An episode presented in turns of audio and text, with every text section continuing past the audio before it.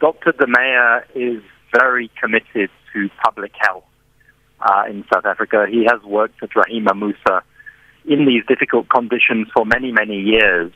Uh, and he understands the importance of the constitutional right of everyone of access to healthcare services. And, you know, as a pediatrician, he also understands the cost of inequality in access to healthcare services for children. So, you know, in fact, he told the health ombuds, and I quote uh, from the health ombuds report, that he has no intention of leaving the country or of going into the private healthcare sector, even though uh, he has been made offers in the private healthcare sector. He is staying at his post, as it were.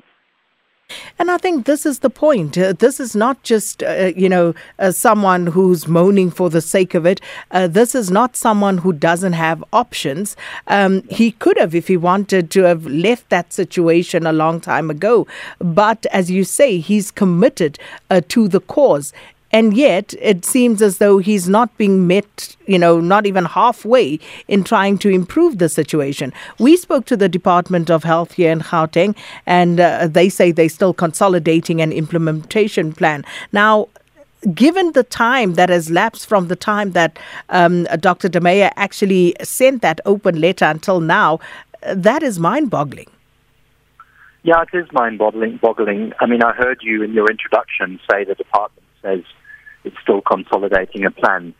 And I thought, well, that's that's unacceptable because it's now six months since a new MEC took over, when uh, Panyaza Lesufi became the premier, and the healthcare workers are crying out. They are pleading from all of our big public hospitals, not just Rahima Moosa, for intervention, for simple intervention sometimes that can make their hospitals run more efficiently and smoothly and make their lives easier. You know, Tim De Maayer, in his response, which we published yesterday to the Ombuds report, you know, talks that the infrastructural problems have still not been attended to, that he still doesn't have the medicines that he needs as a pediatric gastroenterologist. Uh, he talks about shortages of critical equipment. He does say that, you know, the management of the hospital with the interim uh, or acting CEO has become much more empathetic and has improved, but the system is still not supporting that hospital and other hospitals.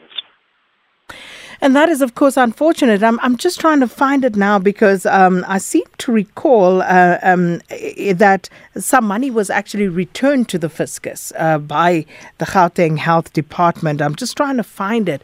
Uh, but if that is the case, how do you get to a situation where uh, you are returning money as a department when you have all of these glaring needs? Well, first of all, you have a lot of maladministration. Secondly, you have bad management. Thirdly, you have CEOs who, as we know with Rahima Moosa, and this is a finding of the Ombud, are AWOL. They're absent without leave.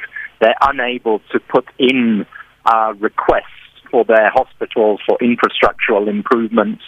And the result is that hundreds of millions of rands get returned.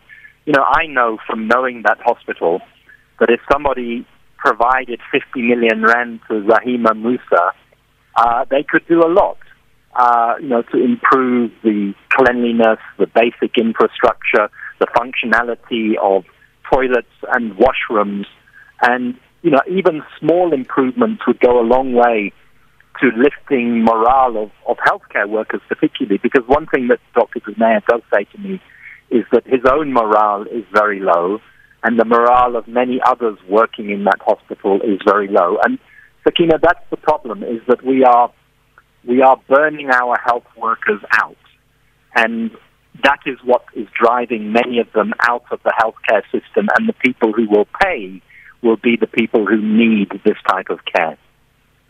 Mark, would you say that there is a sense, at least, of urgency from the health department, uh, both provincially and nationally, to actually rectify these issues, or is it just business as usual? Well, they say that there's a sense of urgency, but the problem is you never see the change. You know, we've been banging this drum, and the healthcare workers themselves have been speaking out, not just Dr. De Maayer and very little actually changes. And the frustration is, as, i I've been trying to say, is that there are improvements that could be made quite quickly There are systems that could be fixed and made more efficient quite quickly about procuring medicines, procuring equipment, replacing broken equipment. There's a whole bunch of things that, that could be done which are simply not being done, which just makes you think that the administration at the center of the Gauteng Health Department has collapsed to, to all intents and purposes. So, where to from here for someone like Dr. Tim De Maayer, and as you say, many other healthcare workers who day in and day out have to bear the brunt of this maladministration? Well, they are, you know, Tim doesn't want to speak at the moment, but I think the healthcare workers are the best people to speak for themselves. But, but if they know, speak, there will be. Uh, if they do speak, you know, there will be repercussions. We know this, uh, which is unfortunate because that's why you and I now have to sit here and think, you know, how things are working for them. Exactly. No, well, you put your finger on it. So let me let me speak for them reluctantly, which is to say that we have very, very dedicated doctors, nurses, specialists working at Chris Hani Baragwanath, at Helen Joseph, at Charlotte Maxeke, at Rahima Moosa, at all of those hospitals, but they are struggling.